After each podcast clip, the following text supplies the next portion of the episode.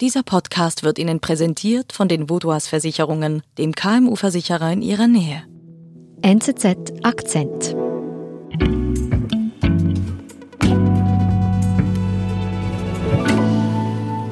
Rudi, wir sprechen heute über tote Nerze, also Tiere, die für die Pelzproduktion gezüchtet werden.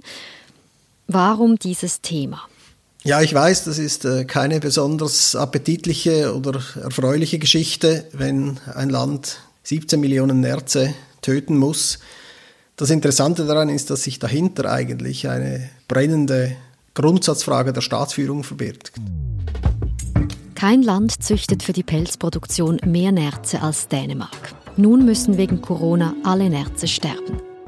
Rudolf Herrmann spricht über ein Dilemma, in dem nicht nur Dänemark steckt.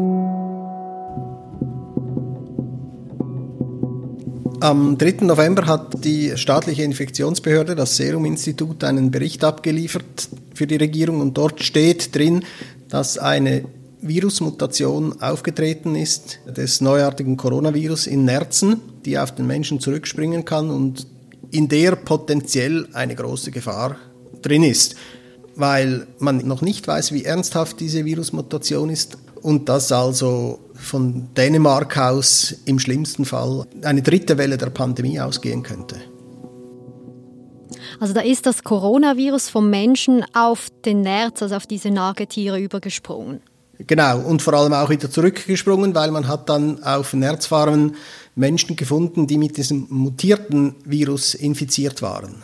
Und dieser mutierte Virus kann gefährlicher sein als das Coronavirus, wie wir es jetzt bis jetzt kennen. Es ist dann einfach eine andere Version dieses Coronavirus, anders zusammengesetzt. Und das heißt auch, dass das Virus gefährlich ist, weil die Impfungen, die derzeit entwickelt werden, nicht mehr ausreichend wirksam sein könnten, weil sie eben ohne Kenntnis dieser Virusmutation entwickelt wurden. Einen Tag nachdem das Serum-Institut die Regierung informiert hatte, ist äh, die Ministerpräsidentin Mette Frederiksen und der Landwirtschaftsminister Mogens Jensen vor die Presse gegangen und mit einem großen Knall haben sie gesagt, wir müssen den gesamten Nerzbestand auslöschen. Coronavirus Die Regierung hat entschieden, dass die Nerzindustrie pausieren soll, zwei Jahre, dass alle Tiere getötet werden, und zwar, und zwar auch die Zuchttiere, die nicht zur Schlachtung vorgesehen sind. Det indebærer en risiko for, at en kommende vaccine måske ikke kommer til at virke, som den skal. Und das ist keine Kleinigkeit, denn Dänemark hat schätzungsweise 15 bis 17 Millionen Nerze. Es ist Weltmarktführer bei dieser Gattung der Pelzindustrie. Es ist von der Beschäftigung her äh, nicht ein großer Sektor, aber das Problem dort ist, dass die Farmen in strukturschwachen Gebieten stehen, wo es keine oder wenig alternative Beschäftigungen gibt. Das heißt, diese Familien, die betroffen sind, die stehen schlicht und einfach vor dem Aus.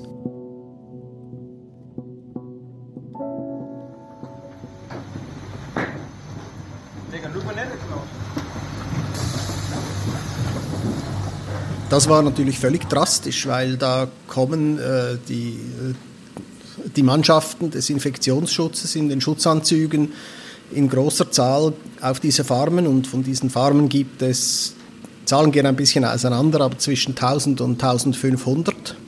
Und wenn man sich 17 Millionen Nerze vorstellen will, dann ist das eine, eine Wahnsinnszahl. Und da kommen also diese Mannschaften, die arbeiten, bringen so Lastwägelchen mit, in die, die, äh, die Nerze, die sind mit, äh, mit einem Gas, werden die abgetötet und dann werden sie diese Wägelchen gekippt, dann gehen sie zur Verbrennung, also es ist alles sehr unappetitlich.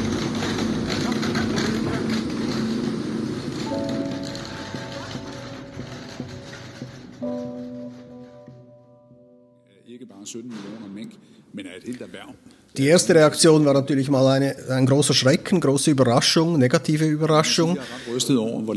Dann war aber schnell auch die Opposition zur Stelle, die gesagt hat, das ist nicht durchdacht. Warum geht es so schnell? Warum kann man nicht ein bisschen länger darüber nachdenken?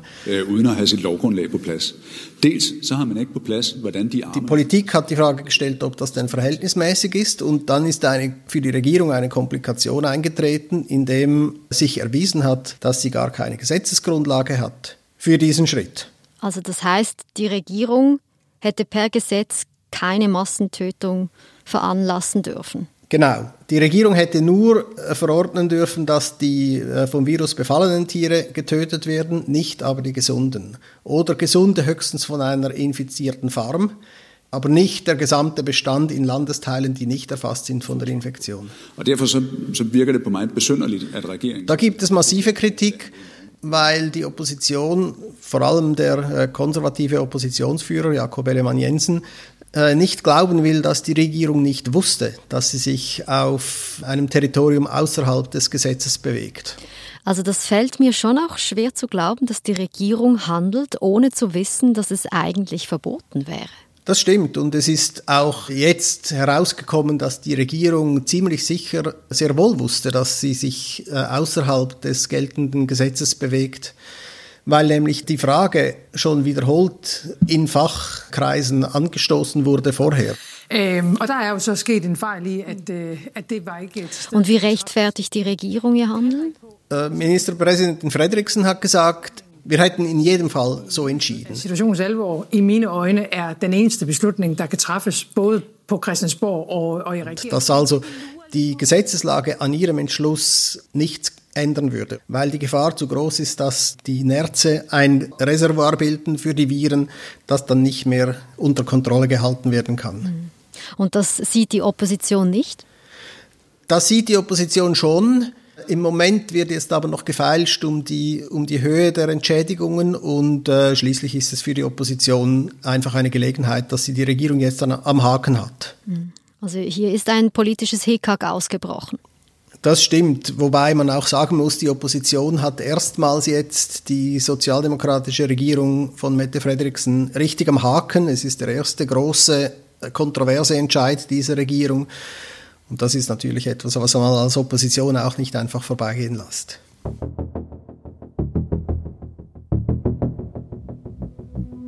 Wir sind gleich zurück. Ihre Mitarbeitenden und Ihr Unternehmen sind jeden Tag auf einen verlässlichen Partner angewiesen. Dank der lokalen Verankerung kennen wir bei den Vaudois Versicherungen Ihre Bedürfnisse und können Ihnen flexible, maßgeschneiderte Versicherungslösungen anbieten. So können Sie Ihrem Unternehmergeist freien Lauf lassen.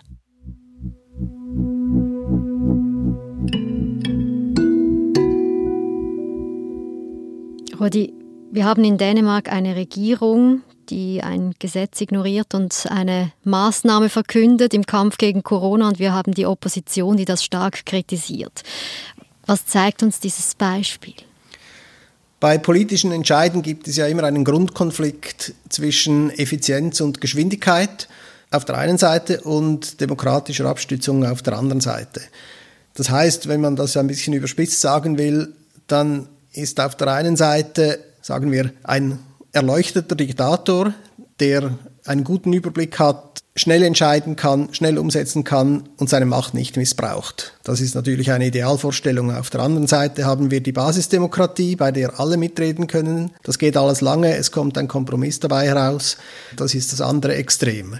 Und jetzt bewegen sich ja die Regierungen irgendwo auf der Skala zwischen diesen beiden Extremen, wenn sie ihre Herrschaft ausüben. Jetzt sind wir in einer Pandemie, in einer Ausnahmesituation, wo ja vielleicht auch außergewöhnliches Handeln erfordert. Das verändert die Situation ja auch für eine Regierung. Ja, die Pandemie macht diesen Konflikt einfach noch viel, viel deutlicher, weil gerade bei einer Seuche, die sich ausbreitet, ist schnelles Handeln gefragt. Und da müssen die Regierungen darauf zählen können, dass sie schnell handeln können, dass sie die Kompetenzen dazu erhalten. Auf der anderen Seite muss die Bevölkerung auch darauf zählen können, dass die Regierungen, wenn die Situation sich wieder entspannt, diese Kompetenzen zurückgeben. Und hier ist das natürlich äh, das Wechselspiel von Vertrauen von Bürger und Staat sehr wichtig. Und bei der äh, Nerzkrise in Dänemark besonders, solche Geschehnisse wirken wie ein Vergrößerungsglas. Man sieht dann die, das Problem sehr genau darunter. In Dänemark ist es so, dass x tausend Menschen wirtschaftlich vor dem Ausstehen, keine Perspektive mehr haben für das Leben. Und da fragt man sich natürlich schneller, war das verhältnismäßig? als wenn man weiß, ja, es kommt zu Arbeitsplatzverlusten, ja, ich weiß, der Nachbar hat seine Stelle bei der Bäckerei verloren oder einen anderen Beruf, der im Moment eben jetzt durch die Pandemie beeinträchtigt ist. Hm, auf der anderen Seite hat die Regierung gehandelt, um eben ja Schlimmeres zu verhindern. Und hätte sie das nicht getan, wäre die Kritik dann auch umso größer. Also es ist ja ein schmaler Grad, wo sich eine Regierung da befindet. Das stimmt. Die Regierungen sind hier sehr stark äh, im Sandwich, um es mal ein bisschen salopp zu sagen weil man ja erst später weiß, welches die richtige Methode gewesen wäre zu handeln. Und äh, einige haben die Tendenz, quasi vorausschauend vorsichtig zu handeln und sagen, wir wollen Eventualitäten ausschließen. Andere sagen, wir handeln nur äh, evidenzbasiert, also wir treffen eine, einen Entscheid nur, wenn wir Beweise haben, dass es der richtige Entscheid ist. Und wo der richtige Weg ist, das, das ist sehr schwer zu sagen im Moment in dieser Situation. Das heißt, die politische Grundsatzfrage, wie weit darf eine Regierung in Notsituationen eigenmächtig handeln, die bleibt nicht beantwortet.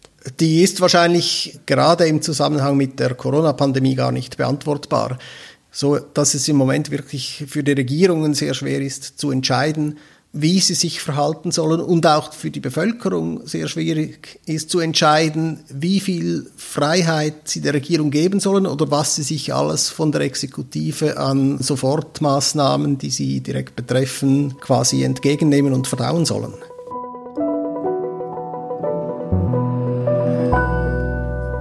Rudi, vielen Dank für das Gespräch und äh, liebe Grüße zu dir nach Hause ins Homeoffice. Ja, vielen Dank, auch euch gleichfalls. Das war unser Akzent. Ich bin Nadine Landert. Bis bald.